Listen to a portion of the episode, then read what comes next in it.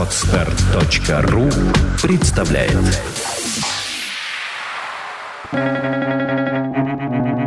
Свободное радио Компьюлента Одинокий путник идет дальше других. Феликс Зальтен.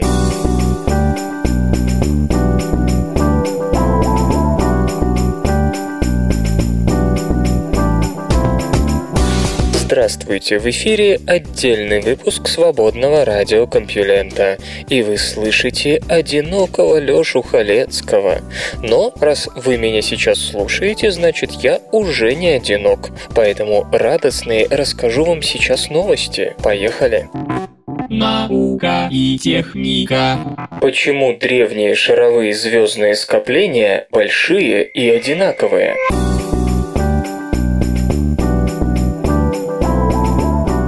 Известно примерно 200 компактных групп звезд, которые можно разглядеть даже в небольшой телескоп. Этим шаровым скоплением 13 миллиардов лет, то есть они почти так же стары, как сама Вселенная, ну, если теория Большого Взрыва верна.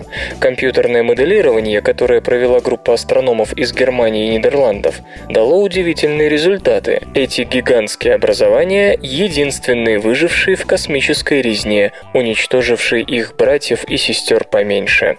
Шаровые звездные скопления обладают замечательной особенностью. Какое ни возьми, в каждом примерно одинаковое количество светил. Напротив, молодые звездные скопления, которые расположены в близлежащих галактиках, могут содержать практически любое количество звезд, от нескольких десятков до тысяч и тысяч. Исследователи предполагают, что это различие можно объяснить условиями, при которых образовываются шаровые скопления, а происходит это на ранних этапах эволюции галактик. Ученые провели моделирование изолированных и сталкивающихся галактик, в которых происходило формирование и разрушение звездных скоплений. При столкновениях галактик зачастую создаются активные области звездообразования и, соответственно, множество молодых звездных скоплений. Поэтому всегда считалось, что общее количество звездных скоплений увеличивается при таких столкновениях. Однако моделирование дало противоположный результат, в то время как очень яркие и самые большие звездные скопления действительно способны пережить столкновение, ибо их удерживает воедино их собственная гравитация, многочисленные мелкие быстро уничтожаются из-за резкого изменения гравитационного расклада. По окончании вспышки звездообразования, продолжавшейся в модели около 2 миллиардов лет, авторы с удивлением обнаружили, что выжили лишь самые крупные скопления. По данным моделирования, большинство звездных скоплений уничтожаются вскоре после формирования, когда галактическая среда остается по-прежнему очень враждебной к молодым кластерам. Выжившие шаровые скопления живут спокойно по сей день. Мумии животных и деревянная статуя Хатшепсут. Итоги археологического сезона в Абидосе.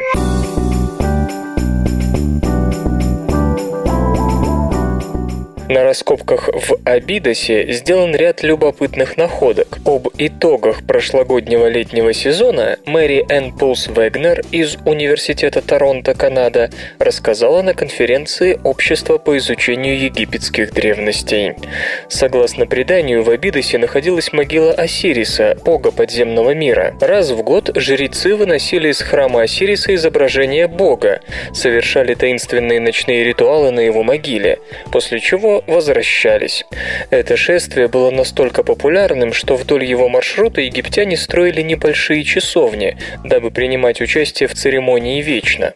Одну из них, сооруженную в начале эпохи Нового Царства, около 1400 года до нашей эры, и обнаружили археологи. В ней находились место для возлияний и каменная стелла. Последней там уже давно нет. Кроме того, исследователи посвятили время раскопкам монументального здания, расположенного поблизости. Толщина стен 2 метра поначалу заставила предположить, что оно служило складом, но планировка больше напоминает храмовую. Судя по скудным надписям, его возвели при фараоне Сети I около 1290-1279 годов до нашей эры. К тому же материал идентичен тому, из которого построили близлежащий храм, относящийся ко времени правления этого царя. В одной из комнат обнаружена 183 мумии животных, большинство собаки, но есть и кошки с овцами и козами. Эксперты считают, что их принесли в жертву намного позже, в третий переходный период, 11-10 века до нашей эры. Большое количество собак указывает на Упу-Аута, бога с волчьей головой. Он считался воеводой Осириса и проводником душ умерших. Его изображение несли во главе процессии. По всей видимости, участники шествия, желавшие умилостивить бога, могли купить собак, специально выращенных жрецами храма Осириса, принесенных в жертву и мумифицированных. У одной из особей обнаружен заживший перелом ноги. Почему получившее травму животное не убили сразу, а выходили, непонятно. В соседнем зале раскопана большая редкость – деревянная статуя, высота которой в оригинале достигала 65 сантиметров. Она несет головной убор фараонов под названием Немес. Пропорции фигуры указывают на стиль, распространенный в годы правления 18 династии 1550-1292 года до нашей эры, за одним исключением – чересчур тонкой талии. Исследователи подозревают, что статуя изображала Хатшепсут. Как известно, египетское искусство не имело канона для изображения фараона в виде женщины, поэтому Хатшепсут выглядит как мужчина, а тонкая талия – единственная уступка реализму. Что статуя делала в загадочном сооружении, бог весть. Гробницы знати встречаются на террасе великого бога в изобилии. На этот раз обнаружены две могилы, одна из которых находилась рядом с часовней, построенной по приказу Тутмоса III, 15 век до нашей эры. Ее раскопки отложили на будущее. Вторая гробница, датируемая тем же периодом, была найдена в монументальном здании. Неподалеку обнаружены человеческие останки, полотно и деревянные фрагменты. Внутри гробницы ученые наткнулись на фаянсовые ушепти. В Древнем Египте эти фигурки хоронили вместе с человеком, чтобы в загробной жизни они стали его слугами. В этой усыпальнице лежал священник, ему сопутствовали 58 ушепти и 6 фигурок надзирателей. Найдена и другая группа ушепти из глины. Они значительно моложе, им всего 2600 лет. На них хорошо видны отпечатки детских пальцев.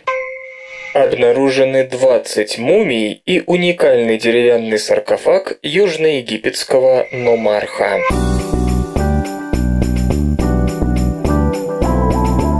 Группа испанских и английских археологов в ходе текущего сезона раскопок обнаружила в трех ранее неисследованных гробницах Квебет-эль-Хава 20 мумий и один саркофаг, относящиеся к периоду от 6 до 12 династии. Особый интерес у специалистов вызывает саркофаг с уникальным резным изображением головы Номарха. Раскопки в Квебет-эль-Хава, близ Асуана, известном также как Долина правителей, ведутся не первый год и часто приносят интересные результаты. Нынче исследователи из Университета Хайен, Испания, Гранадского, Испания и Лондонского, Великобритания университетов работают с могилами QH33, QH34 и QH34H. Эти захоронения южноегипетских номархов относятся к периоду около 1830 года до нашей эры, времени преемников Саринпута II. Захоронение QH34 не тронуто более поздними грабителями, что делает его особенно ценным. Ученые сообщают, что для обнаруженных там мумий, правителя Нома и членов его семьи характерна высокая сохранность, связанная с применением качественных и дорогих материалов для мумификации, как правило, являвшихся привилегией фараонов. Найден и хорошо сохранившийся саркофаг из ценных пород дерева, часть которого показывает голову правителя с чем-то вроде короны на ней, что также характерно для фараонов. Замечу, что и сохранившееся деревянное резное изображение верховного правителя – большая редкость, а для правителя Нома это вообще исключительный случай. По всей видимости, Номарх высоко оценивал свой статус в иерархии Древнего Египта, иначе присутствие такого головного убора трудно объяснить. Правители южных египетских Номов, пограничных с Нубией, нынешним Суданом, находились на особом положении и пользовались большой самостоятельностью по отношению к центральной власти. Изображения местных князей Саринпута I, Саринпута II и иных никогда не появлялись на гробницах фараонов среди прочих подданных, да и на гробницах местных намархов нет никаких фараонов. Наоборот, размеры фигур местных властителей на посмертных рисунках соответствуют размерам фараонов, и они в несколько раз крупнее изображений окружающих. На протяжении исследуемого периода они даже умудрялись не назначаться фараонами, а передавать власть своим детям по наследству. Поддерживая порядок на границах с Нубией при помощи собственных армий, но мархи часто предпринимали самостоятельные экспедиции вглубь Африки, доходя до ее центральных районов.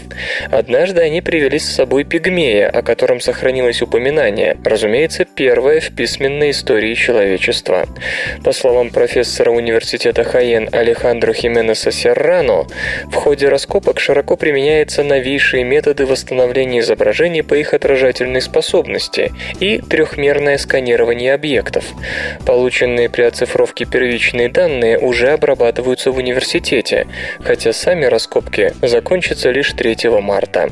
Восстановление изображений по их отражательной способности, в частности, позволяет не только быстрее передавать данные по настенным изображениям и найденным иероглифическим надписям, но и восстанавливать ранее нечитаемые сильно поврежденные иероглифы. По словам господина Хименеса, одновременное использование этих методик для анализа находок практикуется впервые.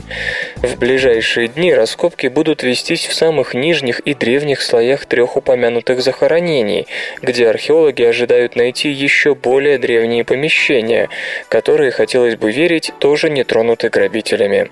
Итоговая публикация по результатам работ запланирована на март 2012 года. Лексика электронных писем способна раскрыть детали корпоративной иерархии. Эрик Гилберт из Технологического института Джорджии научился предсказывать, кому отправляются электронные письма – начальнику или подчиненному.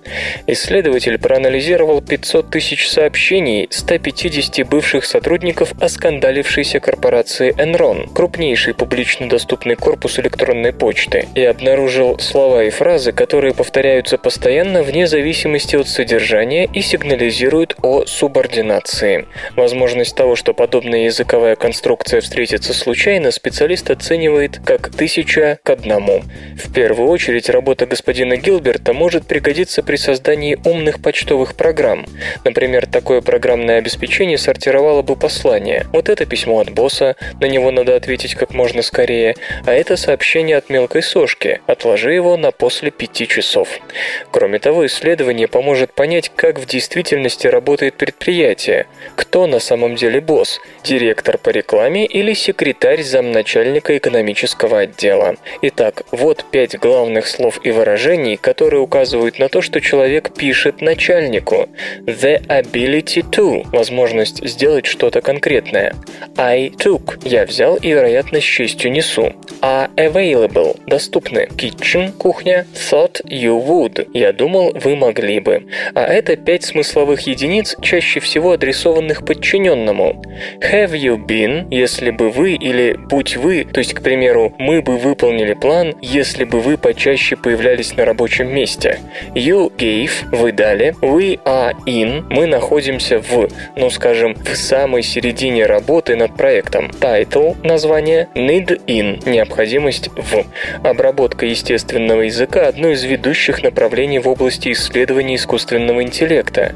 Речь идет об изучении тех смыслов языка, которые которые субъект речи вкладывает в свои слова незаметно от самого себя и которые объект точно так же незаметно от себя воспринимает. В данном случае, однако, не все так просто. Руководители Enron были замешаны в одном из самых крупных скандалов в корпоративной истории США, поэтому в письмах мог применяться не только естественный, но и птичий язык. То есть сотрудники фирмы могли намеренно употреблять те или иные слова и фразы, скрывая свои темные делишки. Поэтому господин Гилберт и его коллеги лично просмотрели все письма и отсеяли словечки, вошедшие в уникальный жаргон данной компании, а также выбросили корреспонденцию, относившуюся к тем временам, когда над компанией стали сгущаться тучи, за несколько месяцев до начала официального расследования и до того, как руководство Enron стало распродавать свои акции. Интернет и сеть. Число устройств с мобильным веб-подключением в 2012 году превысит население Земли.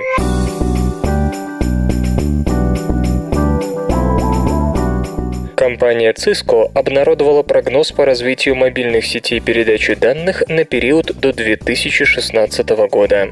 Авторы отчета полагают, что в ближайшие пять лет общемировой объем мобильного интернет-трафика вырастет в 18 раз, достигнув в 2016 10,8 экзобайта в месяц. Один экзобайт равен 1024 петабайтам или примерно миллиарду 100 миллионам гигабайт. Для сравнения, в 2011 этот показатель равнялся 60 экзобайта в месяц, а в 2012, как ожидается, составит 1,3 экзобайта. Число устройств с мобильным веб-подключением в 2012 превысит население Земли. К 2016 по всему миру, по прогнозам Cisco, будет насчитываться более 10 миллиардов таких устройств, включая соединения типа machine-to-machine, тогда как количество жителей планеты составит около 7 миллиардов 300 миллионов. Смартфоны, ноутбуки и другие портативные гаджеты к 2016 будут генерировать 90% мирового мобильного трафика. Росту объемов передаваемых данных в значительной степени поспособствуют стремительно развивающиеся сервисы веб-телефонии и потоковой передачи видеоматериалов. Средняя скорость передачи данных в мобильных сетях к 2016 вырастет практически на порядок, с нынешних 315 килобит в секунду до 2,8 мегабит в секунду. Средняя скорость подключения коммуникаторов к мобильным сетям при этом увеличится с 1,3 до 5,2 мегабит в секунду. Эти забавные ученые. Штате Аризона Эйнштейн, автор теории относительности, посетил индейское племя. Индейцы, которым объяснили, что к ним в гости приехал великий ученый, присвоили Эйнштейну титул вождя, подарили индейский костюм, а самое главное, дали ему индейское имя, которое означало «вождь великой относительности». Наука и техника. Каракатицы могут додумывать недостающие части рисунка.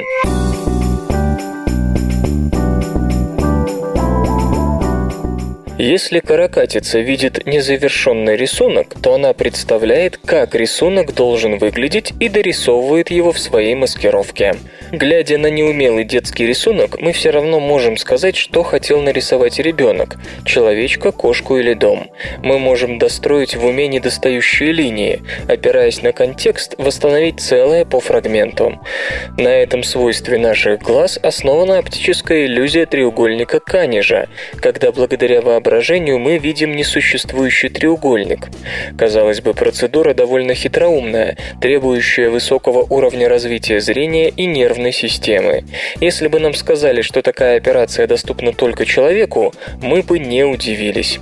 Но, как выяснилось, кроме человека, такой же способностью определять недорисованное изображение по контексту обладают головоногие моллюски. Зоологи из университета Дьюка долгие годы исследуют биологию каракатиц. Эти головоногие обладают выдающимися способностями к маскировке. Благодаря особым клеткам хроматофорам они способны полностью сливаться с фоном. Животное видит, как выглядит морское дно, и нервная система посылает соответствующие импульсы хроматофорам. В результате моллюск имитирует фактуру дна и становится незаметен. С подопытными каракатицами ученые ставили следующий эксперимент. Сначала головоногим предлагали сымитировать фон, напоминающий обычную морскую гальку. Серые круги по 6 мм в диаметре, разделенные белыми незакрашенными границами. Каракатицы воспринимали изображение как большие неоднородности и имитировали на своей коже крупный галечный рисунок. После этого зоологи изменили фоновый рисунок, частично закрасили белые границы между галькой, сделав это так, чтобы окружность все равно прочитывалась. В этом случае каракатицы по-прежнему рисовали на себе гальку. Они достраивали в уме недостающие части рисунка и воспроизводили крупные неоднородности, которые должны были быть под ними. В третий раз ученые так развернули недорисованные границы между камнями, что окружности уже не просматривались. И на этот раз каракатицы резко сменили фактуру изображения. Вместо крупной гальки они сымитировали мелкодисперсный песчаный рисунок. Головоногие обладают самыми развитыми и сложно устроенными глазами среди беспозвоночных, их даже сравнивают с человеческими, и правомерность этого становится все более очевидной, раз уж они даже оптические иллюзии могут воспринимать не хуже человека. Как шмели шпионят за пчелами.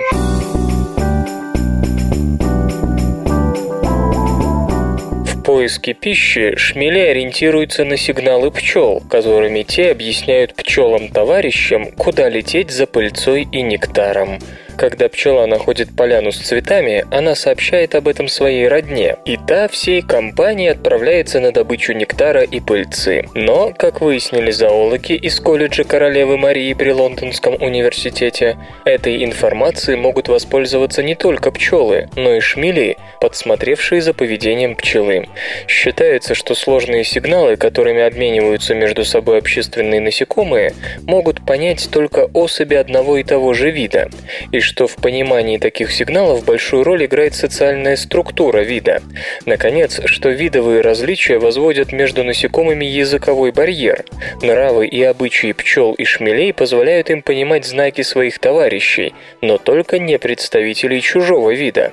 Но, по-видимому, если другой вид использует ту же кормовую базу, то есть является твоим прямым конкурентом, то не грех и выучить иностранный язык, авось пригодится. Именно так и поступают шмели, которые узнают от пчел местоположение новых цветов. Эксперименты показали, что чужие знаки шмели воспринимают почти так же хорошо, как свои. При этом ландшафтные ориентиры пчелы и шмели, по-видимому, воспринимают по-разному, то есть шмель может проигнорировать ту часть пейзажа, что имеет значение для пчелы. Точно так же шмели плохо понимали пчел, когда те рассказывали о цветах нового вида, с которыми шмели до сих пор не сталкивались. В статье исследователи отмечают, что собственные сигналы шмели понимают все-таки лучше, однако это различие исчезало, если шмелей сравнивали с молодыми пчелами, которые еще ни разу не вылетали на поиски пищи. То есть все дело в опыте. Если бы шмель вырос в улье, как бы фантастически это ни звучало, и видел бы только пчелиные сигналы, он смог бы различать их не хуже самих пчел. Сами шмели по сравнению с пчелами выглядят большими интровертами. В поиске пищи они полагаются на собственные собственные силы или просто летят вслед за товарищем. Тем удивительнее наблюдать, как конкуренция может заставить проявиться поведение, казалось бы, данному виду совершенно несвойственное. С другой стороны, в понимании чужих сигналов по большому счету нет ничего необычного. Многие животные ориентируются на сигналы из арсенала других видов, когда речь заходит о выборе места для постройки гнезда, поиске пищи или своевременном обнаружении хищника. Как паразит превращается в хозяина, а хозяин в паразита.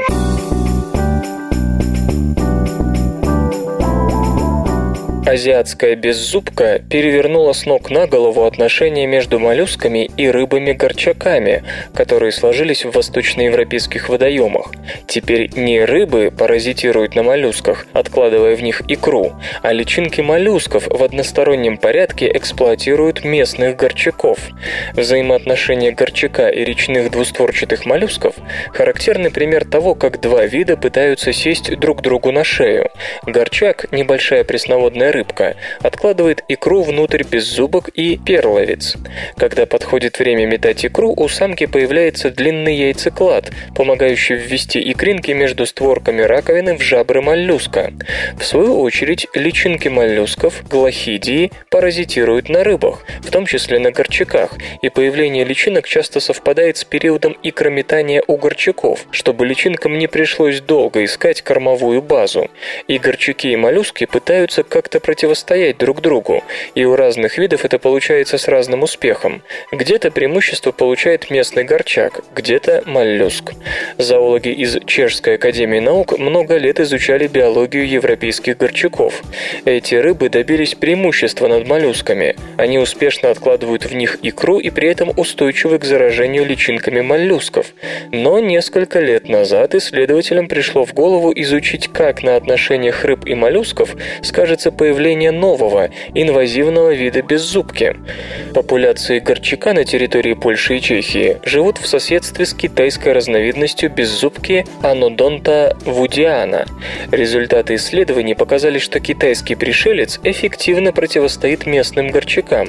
Беззубка выбрасывает отложенные в нее икринки. Горчаки приняли это к сведению и перестали использовать анодонта вудиана как колыбель для потомства. Но будучи устойчивы к личинкам местных разновидностей моллюсков, рыбы оказались безоружны к личинкам инвазивного вида. Таким образом, как пишут зоологи, с приходом китайского вида сложилась парадоксальная ситуация. Вчерашний паразит сам стал хозяином. Отношения у рыб с местными моллюсками были односторонние. Горчаки паразитировали на беззубках и не подпускали к себе личинок моллюсков. Но появление беззубки другого вида перевернуло ситуацию с ног на голову. Моллюск не пускает в себя рыбью икру, а его личинки успешно паразитируют на вчерашнем паразите. Учитывая, что китайская беззубка не сильно отличается от местных видов, можно сказать, что в этой истории паразит и хозяин поменялись местами.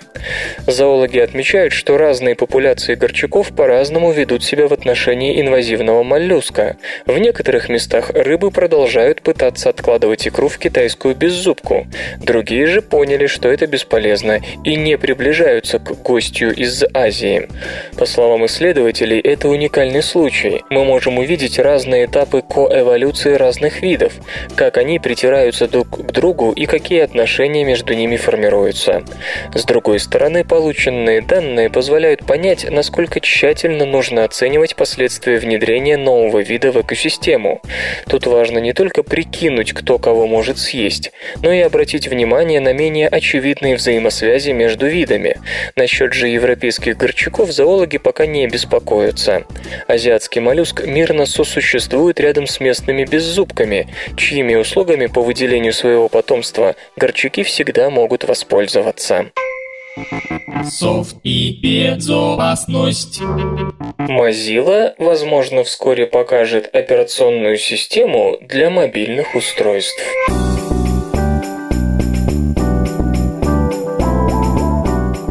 Сообщество Mozilla в ближайшие месяцы может продемонстрировать новую программную платформу для портативных устройств, создающуюся по проекту Boot2Gecko. Главной своей задачей участники Boot2Gecko называют разработку полноценной операционной системы для открытого веб-пространства.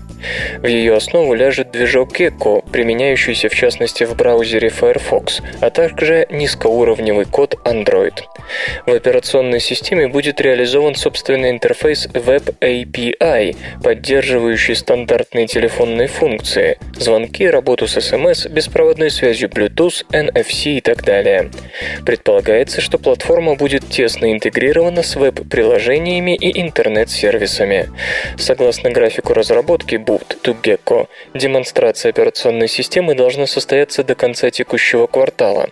Во второй четверти 2012 работа, как ожидается, вступит в финальную стадию.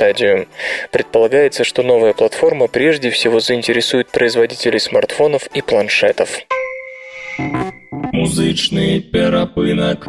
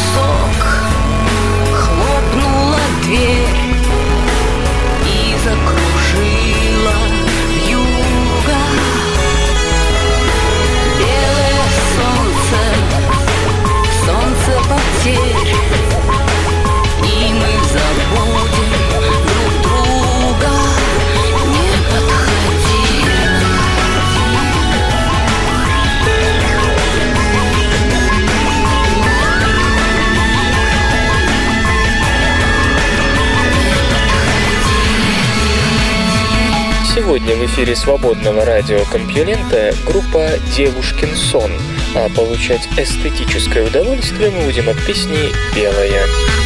Снова брожу я под белой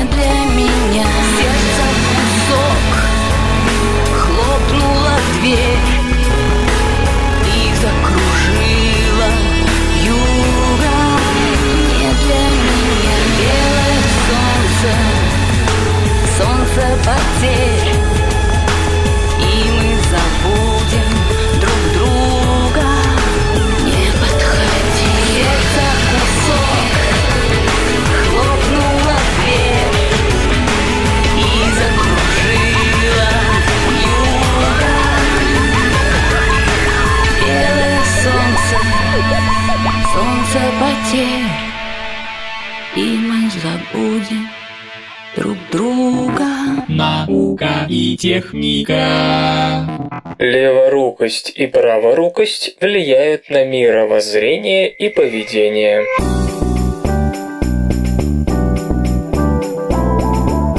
Наше поведение и ценностные установки сильно зависят от того, какой рукой мы преимущественно пользуемся. Для правшей все хорошее, доброе и приятное лежит по правую сторону, а для левшей источник добра и справедливости будет находиться на левой стороне. Наши мнения и суждения далеко не всегда являются собой результат холодной работы мозга, равнодушно взвешивающего все за и против.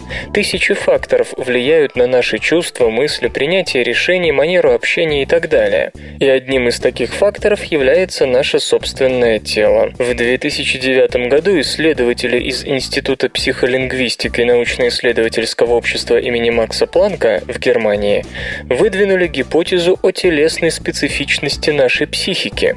Суть ее в том, что наше тело, его форма, размер и другие параметры определяют способ мышления. Собственно, даже на уровне интуиции понятно, что человек двухметрового роста будет по-иному смотреть на мир, чем цирковой карлик. Но в своих экспериментах ученым удалось показать, насколько глубоким может быть влияние, казалось бы, абсолютно привычных телесных черт, на которые мы давно не обращаем внимания. Вот, к примеру, леворукость и праворукость. Да, многие связывают доминирование левой или правой руки с развитием правого или левого полушарий мозга. Дескать, рациональные и художественные способности находятся поэтому в прямой зависимости от того, какая рука у человека главная. Однако, как пишет Даниэль Кассасанто, если оставить в стороне рассуждения о художественной и рациональной стороне психики, мы увидим, как правая и левая рука влияют на принятие любых решений, от самых простых до самых абстрактных. В серии экспериментов психологи предлагали сделать участникам эксперимента выбор купить какую-нибудь вещь, ответить на предложение вакансии, выбрать, кто из нарисованных незнакомых существ кажется наиболее заслуживающим доверия. Во всех случаях выбор совпадал с тем, какая рука у человека была ведущей. Если он был левшой, то он выбирал все, что было слева. Если правшой, то наоборот. Правый и левый перекос в предпочтениях начинал проявляться с пяти лет. Более того, даже такие абстрактные оценки, как «хорошо» или «плохо», зависели от права или леворукости. То есть для правши то, что было справа, было хорошим, добрым, приятным, а то, что находилось слева, злым, плохим. Ученые объясняют это так. Правша исследует мир правой рукой, ей проще манипулировать, а поэтому мир по правую сторону кажется более дружелюбным и безопасным. С левой стороны у правши общение и контакт с окружающей средой затруднен, поэтому слева все кажется более сложным и опасным. Но при этом психологи отмечают, что такая ценностная ориентация не есть нечто незыблемое. Если человек начинает разрабатывать другую руку, и она получает небольшое преимущество, то и ценностные суждения начинают смещаться слева направо или справа налево. Управляя телом, вы меняете психику. Итак, если вы правша, и если вы говорите про кого-нибудь, что он прав, то это не обязательно следствие его правоты. Возможно, человек просто стоял по правую руку от вас. Учитывая, что по статистике подавляющее большинство людей правши, какие любопытные дополнительные приемы могут использовать те, кто занимается политическим пиаром? Не обязательно стараться сочинять аргументы против политического противника, достаточно поставить его слева в телевизоре. Работа памяти описывается экологической теоремой.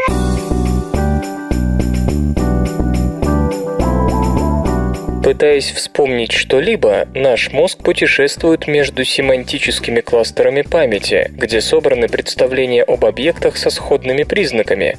Причем этот процесс сходен с пищевым поведением пчелы, когда она решает остаться на старой поляне или перелететь на другую.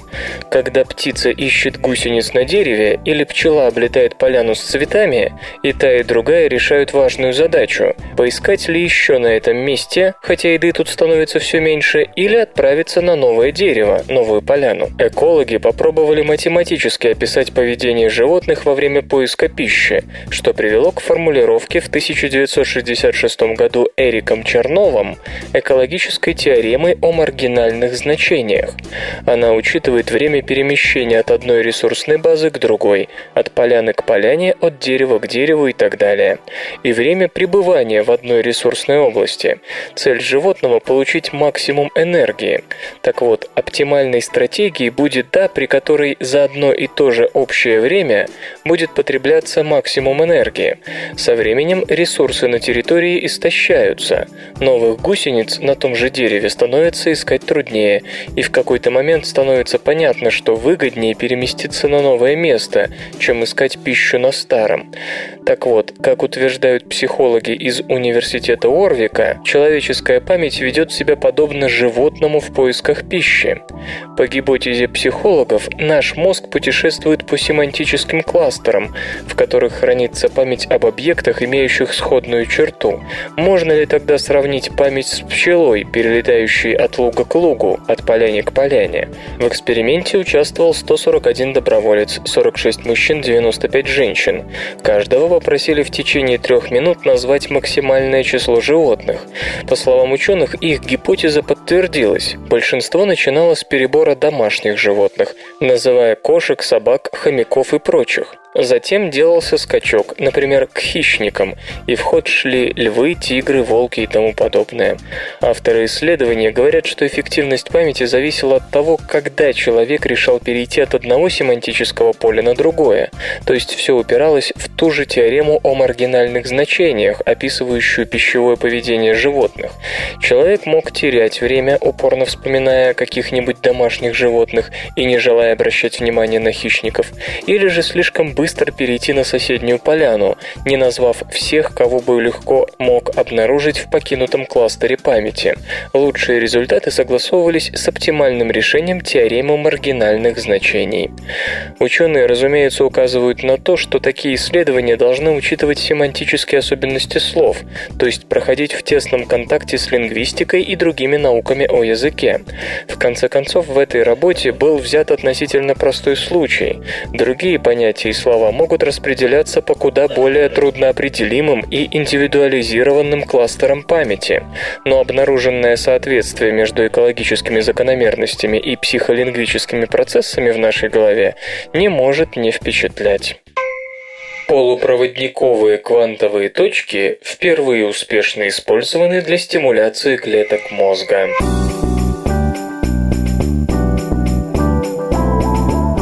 При болезни Альцгеймера, эпилепсии и ряде других недугов возникает необходимость в неоперационных методах стимуляции клеток головного мозга. Думается, квантовые точки – одно из лучших решений этой задачи.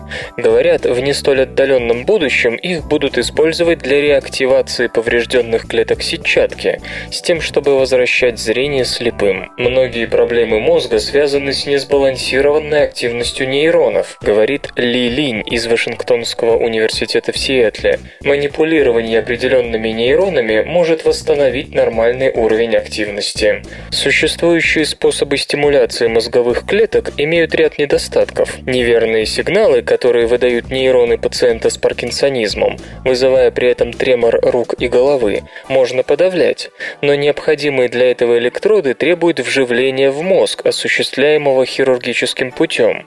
Метод магнитной стимуляции клеток он не нуждается в операции со вскрытием черепной коробки. Правда, при его использовании стимуляционному воздействию подвергается слишком много клеток, в том числе нормально функционирующие.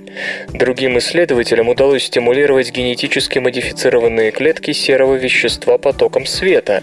Но много ли пациентов согласятся на генетическую модификацию своего мозга? Высокочувствительные маленькие кусочки полупроводников диаметром всего в несколько нанометров, называемые квантовыми квантовыми точками, предполагают иной подход к вопросу. В начале культуру раковых клеток, находящуюся на пленке, исследователи из группы господина Линя расположили максимально близко к квантовым точкам, после чего на последние направили световой поток. Световая энергия возбуждает поток электронов внутри каждой квантовой точки, что создает отрицательный заряд в районах вокруг них. Это, в свою очередь, открывает ионные туннели в стенках раковых клеток, что позволяет ионам свободно выходить из клетки и возвращаться в нее. В нервных клетках открытие ионных каналов – критический шаг создания потенциала действия, волны возбуждения, перемещающейся по мембране нервной клетки при передаче нервного сигнала. Повторив опыт на нервных клетках, ученые добились именно таких результатов. Для доставки квантовых точек к клеткам мозга они будут вводиться в кровь пациенту. Действительно значимой проблемой при стимуляции будет доставка света непосредственно к мозговым клеткам, поэтому сейчас первые опыты проводятся с реактивацией нервных клеток сетчатки глаза, к которой свет доставить проще всего. Еще один исследователь, Фред Рейке, специализирующийся как раз на заболеваниях сетчатки, отмечает, что здесь у квантовых точек большой потенциал, поскольку открытие ионных каналов – ключевой момент в передаче сигналов от сетчатки к головному мозгу. Впереди дополнительные дополнительные исследования, касающиеся выяснения возможной токсичности полупроводниковых частиц. Но ученые настроены оптимистично, полагая, что им удалось нащупать технологию, которая в ближайшем будущем не только поможет решить теоретические вопросы, касающиеся биологии клеток, но и, хотелось бы верить, окажется практически полезной в лечении широкого спектра заболеваний. Как намагнитить немагнитные материалы?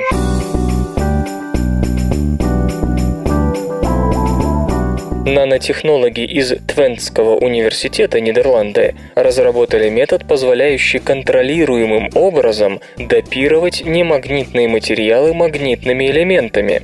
Использование предложенной методики делает возможным кардинальное изменение электрического поведения металлов, а также позволяет придать магнитные свойства даже полупроводникам.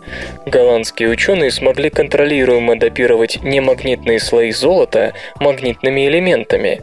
На пленку золота наносился монослой смеси комплексов металлов кобальта и цинка с органическим легандом терпиридином. При этом ионы кобальта, обладающие спином, играют роль локализованного магнита, в то время как немагнитные ионы цинка используются как разбавитель. Таким образом, изменяя относительные концентрации ионов цинка и кобальта, можно настраивать магнитные свойства получающегося материала. Что делает метод действительно уникальным, так это то, что он позволяет получать беспрецедентно высокий уровень концентрации магнитного допанта, не допуская при этом образования магнитных кластеров. И все благодаря разбавителю цинку, вводимому одновременно с магнитным кобальтом. Как всегда, все гениальное кажется таким простым. В то же время во всех современных методах самым трудным как раз является гомогенное распределение магнитных элементов в получаемом материале, особенно при высоких концентрациях. С использованием этой технологии становится возможным появление материалов с совершенно новыми свойствами, вплоть до таких совсем уж экзотических вещей, как магнитные полупроводники, один из святых граалей физики. Подобные материалы могли бы найти применение в новом поколении компьютеров, как при производстве памяти магнитные свойства, так и в процессинге данных электрические свойства. Железо и гаджеты. HP Z1 – первая в мире рабочая станция «Все в одном» с 27-дюймовым экраном.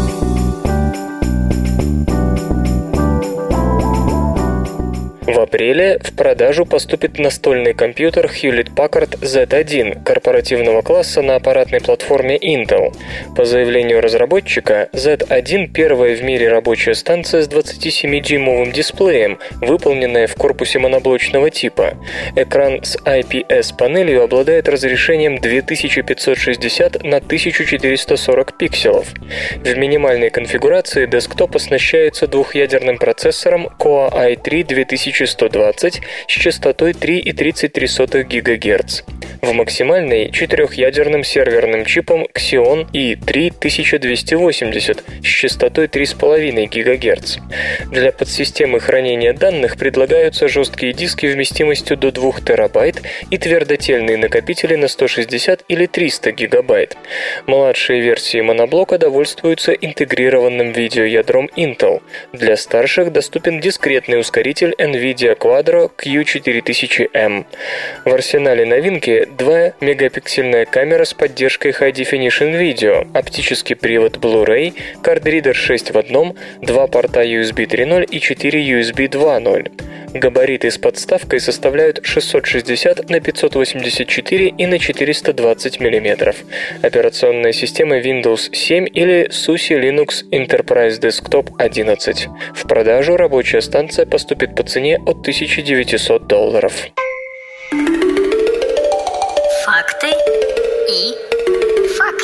Знаете ли вы, что изучение истории болезни 200 тысяч французов, у которых с 1989 по 1997 годы был диагностирован рак, показало, что вылечилось 50% больных. Впрочем, результаты сильно различаются по видам опухолей. Рак легких вылечен в 14% случаев, рак груди – 85%. Исцелившимися считались те пациенты, которые после постановки диагноза прожили как минимум 5 лет. Наука и техника. Новый вертолет Bell получил автопилот, которому не очень-то нужен человек-оператор.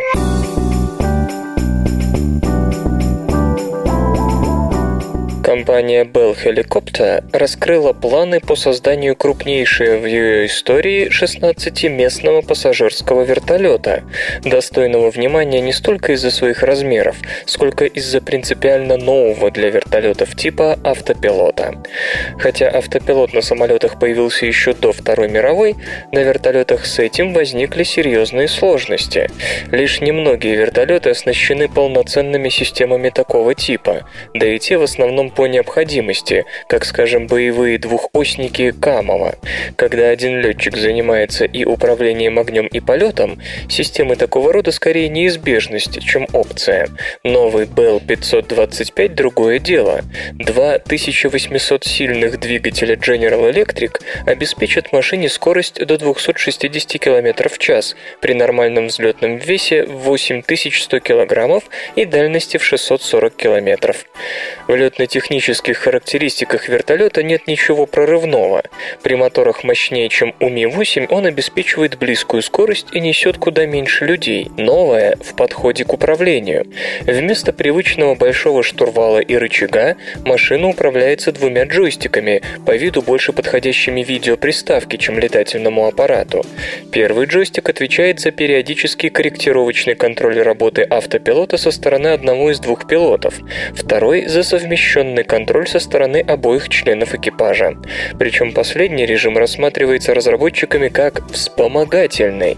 Перед нами скорее пассажирский беспилотник, в который посадили летчиков, выполняющих по сути функции контролера.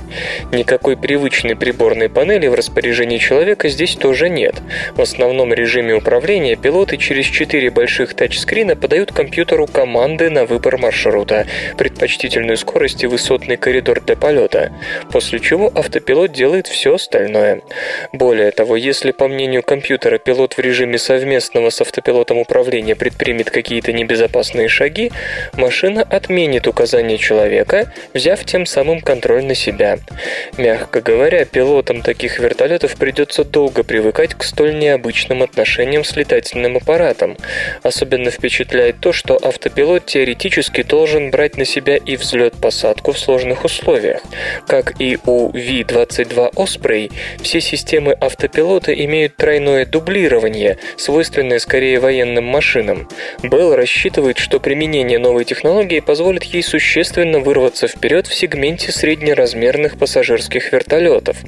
Основным рынком сбыта в ближайшей перспективе предполагается транспортировка вахтовиков на буровые платформы. Однако серьезно рассматриваются и экспортные возможности, а также поставки спасательным службам. Первый полет новой машины запланирован на первую половину 2014 года. Управление перспективных исследований Министерства обороны США готовит новые методы отвода электронных глаз.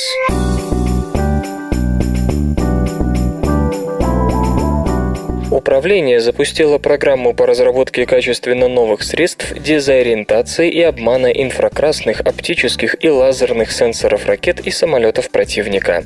Такой техники сейчас нет ни у одной армии мира, но трудности создания должны сполна окупиться высокими результатами. Американская военщина не раз поражала воображение простых русских смертных своими инновационными выходками. Некоторые из них попахивали средневековым шарлатанством. Достаточно вспомнить вспомнить проект «Глаз Божий», появившийся в начале войны с террором, которая последовала за взрывом башень-близнецов.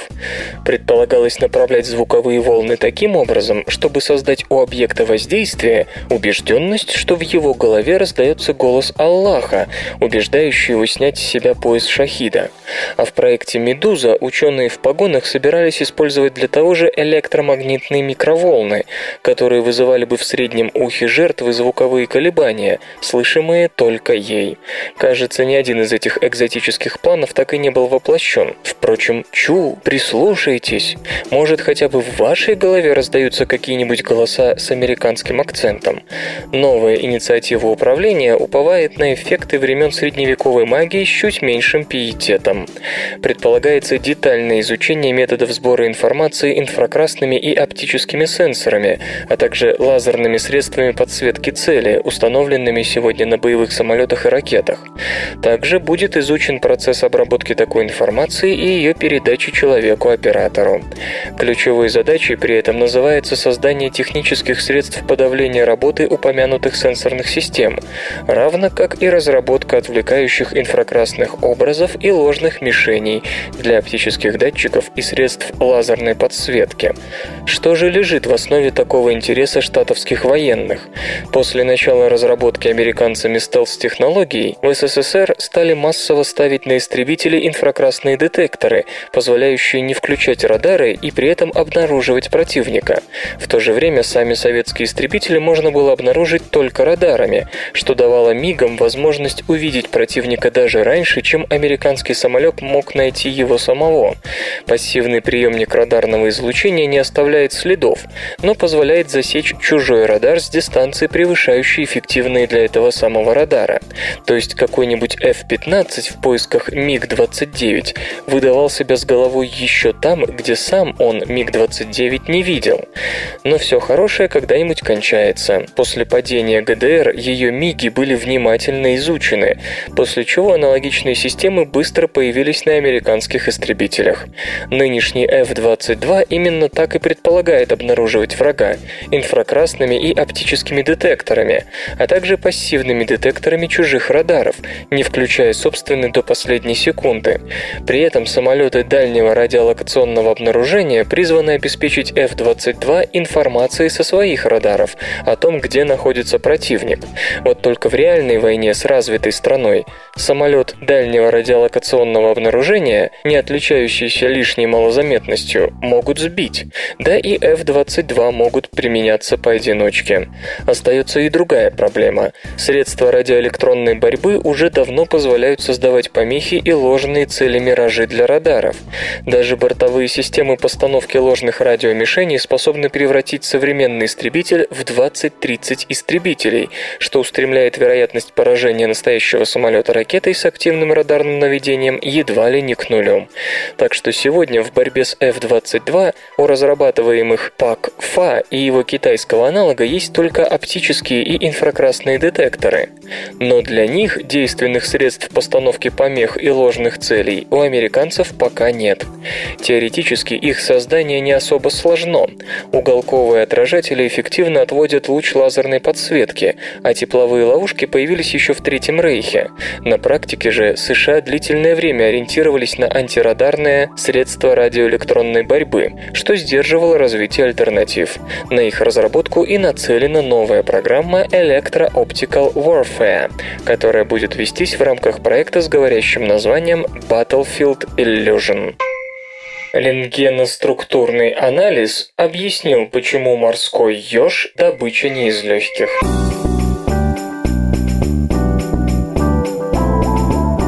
Игла морского ежа на 99,9% состоит из извести, обычного материала, образующего небольшие кристаллы, которые чрезвычайно тверды и вместе с тем хрупкие. Группа ученых из Константского университета Германия под руководством выдающегося химико-материаловеда Хельмута Кельфина выяснила, каким образом эти морские животные используют известь для формирования игл и как им удается сочетать, казалось бы, несочетаемое сочетаемое – жесткость и амортизирующую гибкость. Перед глазами исследователей предстала такая картина. Небольшие кристаллы кальцита встроены подобно кирпичикам вкладки в раствор аморфизированной извести, смешанной с очень малым количеством биологических протеинов. Возможно, в дальнейшем это подскажет путь для дизайна и синтеза новых высокотехнологичных композитных материалов. Подтверждением тому участие в проекте одного из производителей цементирующих составов составов. В геологических отложениях известь обычно образует кристаллы кальцита, обладающие свойствами, которые совершенно не похожи на те, что мы видим у иголки морского ежа. Кристаллы кальцита легко ломаются по плоскостям, соединяющим кристаллиты. Тем не менее, рентгенографический анализ подтверждает, что иголка этого морского создания состоит из кристаллов кальцита. Причем, когда ежовые кристаллы ломаются, то они не образуют плоскостей скотча раскола. Вместо этого происходит формирование неровных изломов, подобных тем, что можно наблюдать у разбитой керамики. Хельмут Кёльфен организовал целую международную сеть из различных институтов, специализирующихся на изучении материалов, чтобы найти решение этой давней и непростой проблемы. В работе были использованы такие методы анализа, как электронная микроскопия и рентгеновская дифракция. Применив несколько методик рентгеновского анализа, удалось установить, что игла морского ежа построена в виде своеобразной стены, вкладки которой уложены кирпичики нанометрового размера, кристаллы кальцита. Причем уложены они в совершенно параллельные ряды.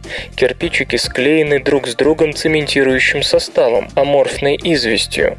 Столь неожиданная композитная компоновка позволяет эффективно абсорбировать удары, поскольку придает эластичность всему материалу. По словам господина Кёфлина, разделить и по отдельности охарактеризовать кристаллическую и некристаллическую составляющие материала было очень сложно, так как индивидуальные ингредиенты обоих компонентов экстремально малы. Ученым пришлось скомбинировать две очень разные методики работы с рентгеновскими лучами. Одна была оптимизирована под нанокристаллы, а другая лучше всего подходила для изучения аморфных структур.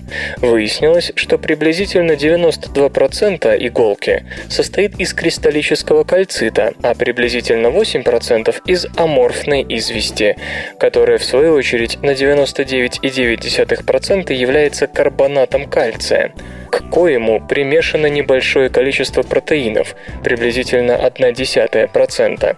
При толщине в 1-2 нанометра между индивидуальными нанокристаллами кальцита аморфная прослойка обеспечивает ту самую удивительную прочность на излом. Исследование стало первым детальным структурным доказательством существования биологических мезокристаллов. Таким образом, открытая структура разрешила длящиеся десятилетиями дебаты, посвященные природе устойчивости игл морского ежа. Благодаря именно мезокристаллической природе эта структура способна сочетать в себе свойства как кристаллов кальцита, так и окружающей их аморфной извести. Хочется верить, что большая внутренняя поверхность натурального мезокристалла вдохновит инженеров и ученых на создание новых материалов, сочетающих небольшую толщину с неразбиваемостью и экологичностью их производства и использования. Это и впрямь Удивительно, как природа смогла превратить хрупкий материал в высокотехнологичный композит с помощью структурирования на наноразмерном уровне. Показана возможность создания натрий-ионных аккумуляторных батарей, работающих при комнатной температуре.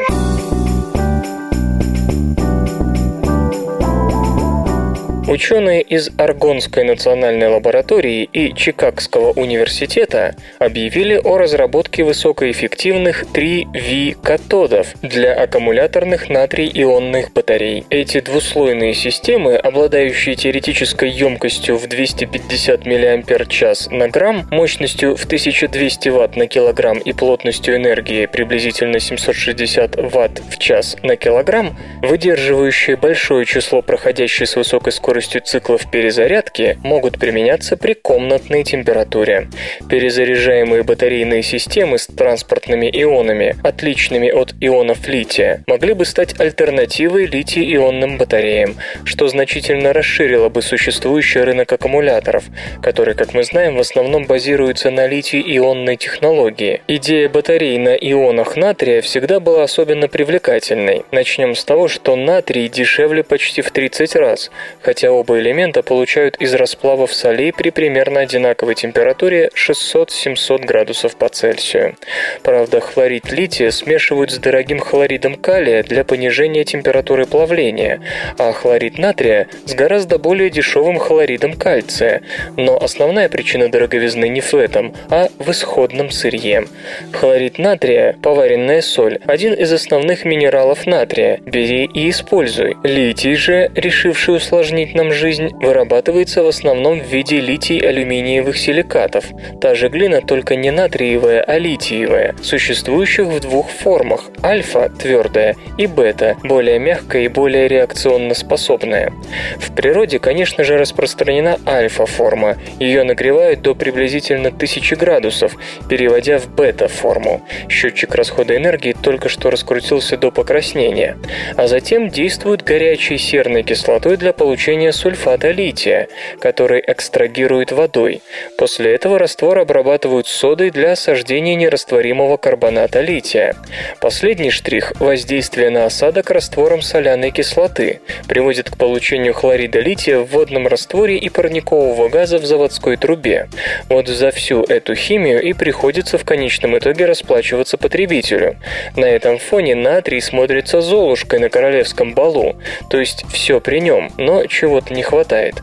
А не хватает обычно малости. Либо рабочие температуры натриевых батарей начинаются с 65 градусов, что не очень высоко, но уже никому не интересно. Либо, как в случае с натрий-ионными батареями, низкая емкость, короткая жизнь и невозможность поддерживать начальный уровень заряда уже после нескольких циклов перезарядки. В данном же исследовании, и это стоит подчеркнуть особо, речь идет о создании натрий-ионной батареи, работающей при комнатной температуре и обладающей выдающимися электрическими характеристиками, даже по сравнению с литиевыми аналогами. Кроме того, соли натрия, тот же хлорид, не токсичны, в отличие от солей лития.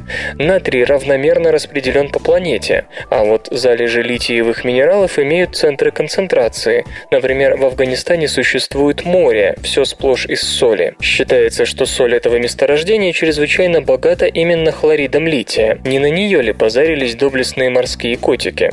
В общем, все это делает натрий идеальным транспортным ионом для аккумуляторных батарей. В рассматриваемой работе ученые попытались добиться интеркаляции натрия, используя наноразмерные материалы, имеющие структуру двумерных слоев с межслоевым расстоянием, способным изменяться в очень широких пределах. В качестве слоистого материала был выбран оксид ванадия, наноструктуры которого получаются методом электрохимического осаждения. Дальнейшее ex-situ и in-situ изучение полученной системы на синхротроне показало, что интеркаляция натрия между слоями оксида ванадия вызывает появление как ближнего, так и дальнего порядка, в то время как выход ионов натрия приводит к потере дальнего порядка при сохранении ближнего. Таким образом, высокоупорядоченный наноматериал с максимальным количеством интеркалированного натрия способен достигать теоретической обратимой емкости в 250 мАч на грамм для натрий-2 ванадий 2О5 стехиометрии. Результат, достигнутый в исследовании, наглядно демонстрирует осуществимость разработки натрий-ионных аккумуляторных батарей, работающих при комнатной температуре и обладающих великолепными электрическими показателями. Железо и, и, и, и, и, и гаджеты. Мобильные устройства HTC, возможно, будут работать с PlayStation играми.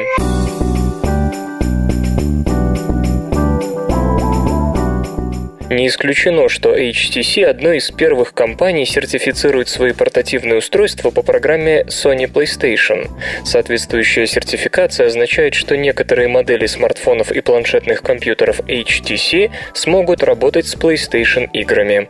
Детали соглашения пока не раскрываются, но по сообщениям осведомленных веб-источников ждать анонса осталось недолго. По всей видимости, произойдет это на выставке Mobile World Congress 2012, которая 20 27 февраля откроется в испанской Барселоне. Кроме того, ходят слухи, что HTC рассматривает возможность открытия потокового музыкального сервиса. Приложение для доступа к этой службе якобы будет предустанавливаться на коммуникаторы и планшеты тайваньского производителя. HTC, впрочем, эти сведения не подтверждает. По оценкам, в 2011 году HTC поставила 43 миллиона 300 тысяч сотовых аппаратов, что соответствует доле в 2,4 0,2% на мировом рынке. В списке крупнейших производителей компания находится на седьмом месте. Игры, игры, игры, игры. Онлайновые ролевые игры плохо сказываются на семейных отношениях.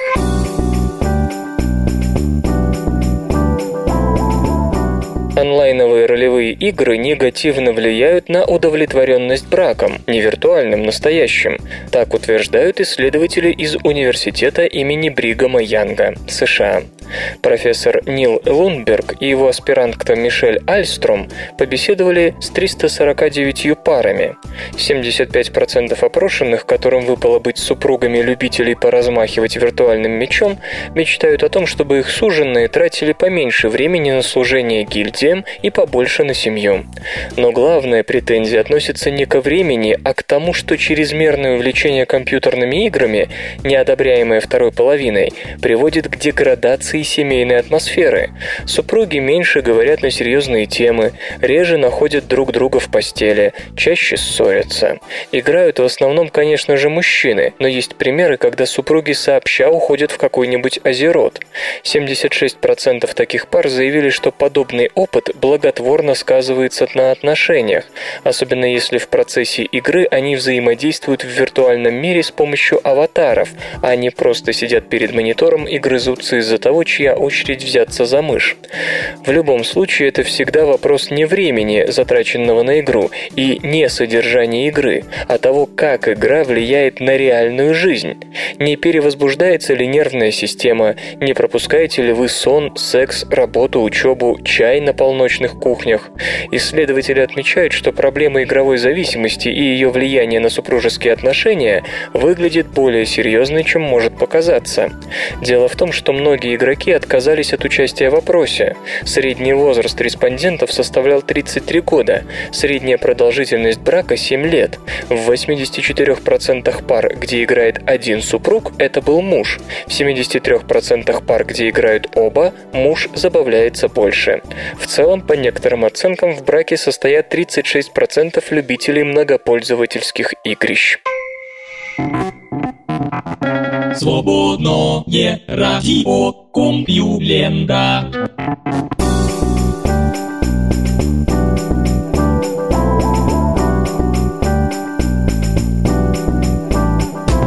Отдельный выпуск СРК подошел к концу. Загляните на сайт compulenta.ru, там новостей еще больше. Ну а меня, Лешу Халецкого, вы обязательно услышите завтра. Обещаю и держите себя в руках. Свободное радио Компьюлента. Скачать другие выпуски подкаста вы можете на podster.ru